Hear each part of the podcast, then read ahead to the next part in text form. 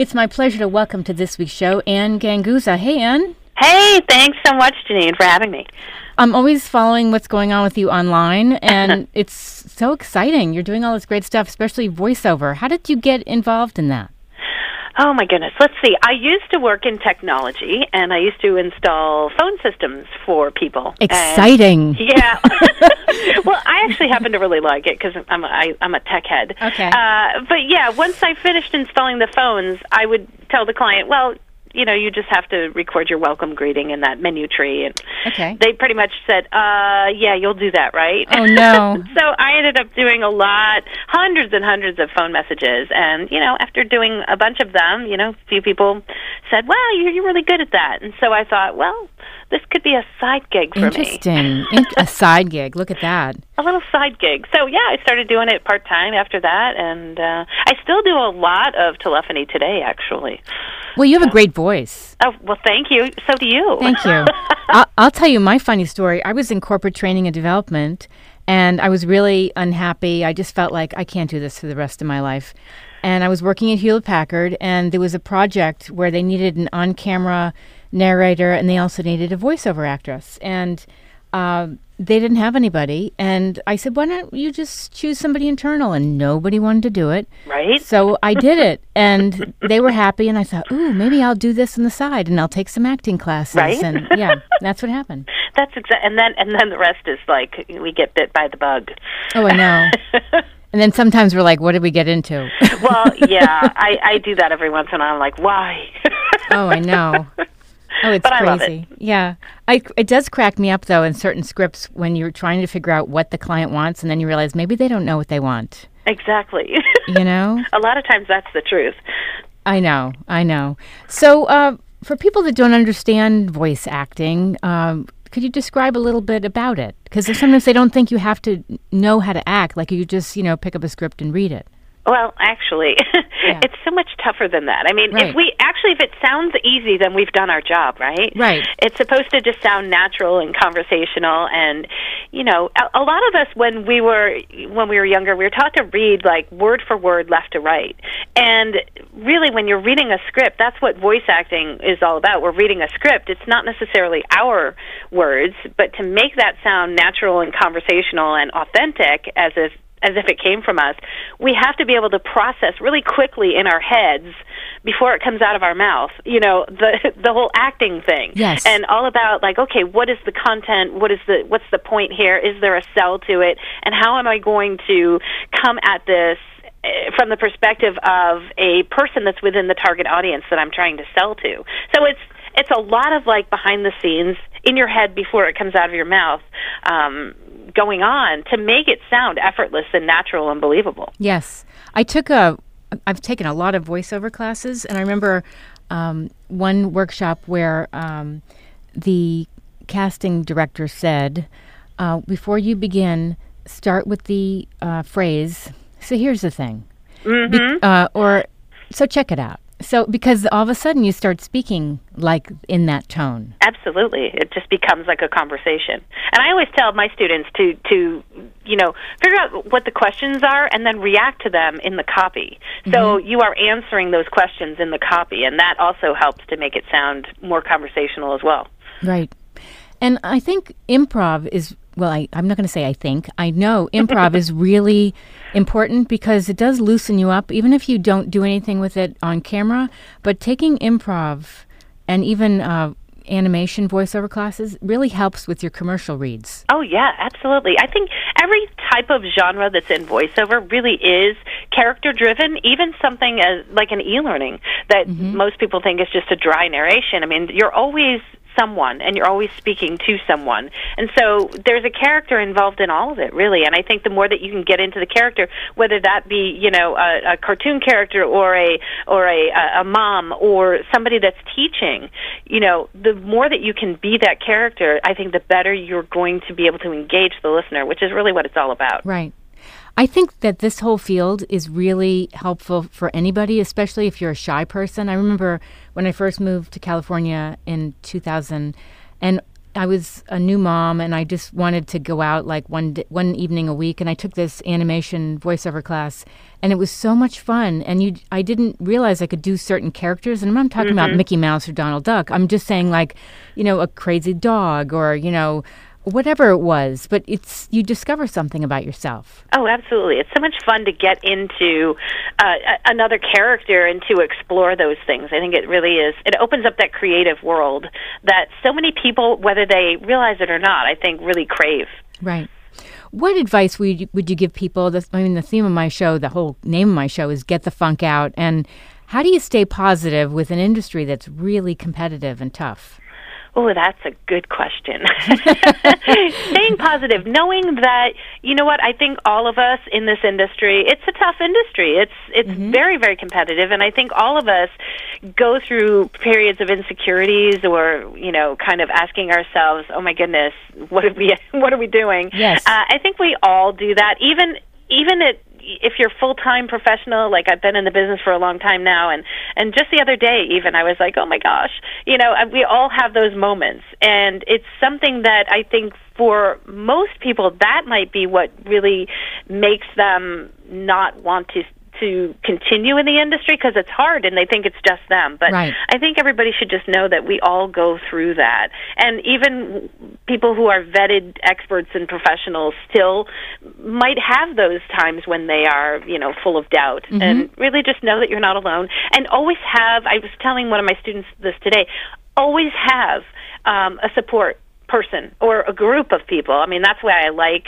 uh, the internet because there are lots of groups of people that can be there for you as support. They can also be there and make you feel bad as well because you might be seeing everybody posting about their success and then you'll be like, well, um, okay, that's not really me. And so, you know, know, that's also difficult. But just know that that's an entirely different. Social media is that world where we're all posting positive things.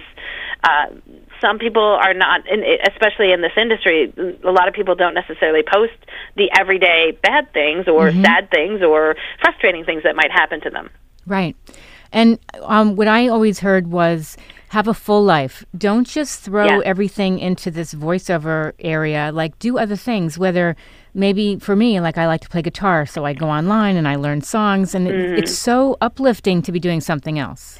Oh, absolutely. And and I think you have to be realistic. I mean, every industry, you know, as technology has evolved, I mean, there's our industry has seen quite a bit of upheaval in the past year or oh, yeah. so with everything moving digital, online casting, um, the big takeover. Uh, there's a lot of people out there that are scared and a lot of people who are fighting for, you know, um, better rates.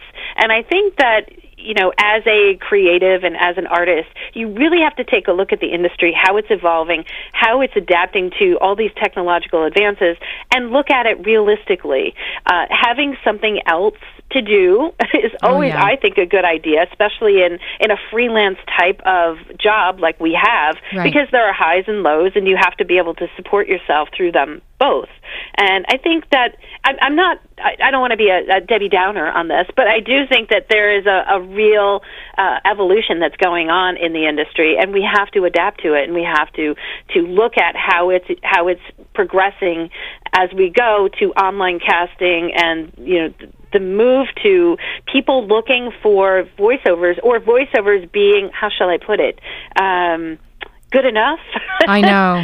so it's it's kind of a sad thing. I mean, I always like to I always like to promote my brand, like in any business, I like to promote my brand as being a quality brand that people ask for by name. Mm. And that hopefully is where people just say, oh, yeah, I, I need Anne to do that job or I need Janine to do that job. And they will be there for me. They will, you know, do the job and I won't have any headaches and it'll be great. It'll be accurate and, you know, exactly. and it just won't be any, it won't be any pain involved. So let's just hire them. exactly. I mean, that's really, you get what you pay for. Exactly. You exactly. Know? Well, um, so what would you like people to know about, let's say they're entering this industry? Like, what is going on in the industry that you'd like to share?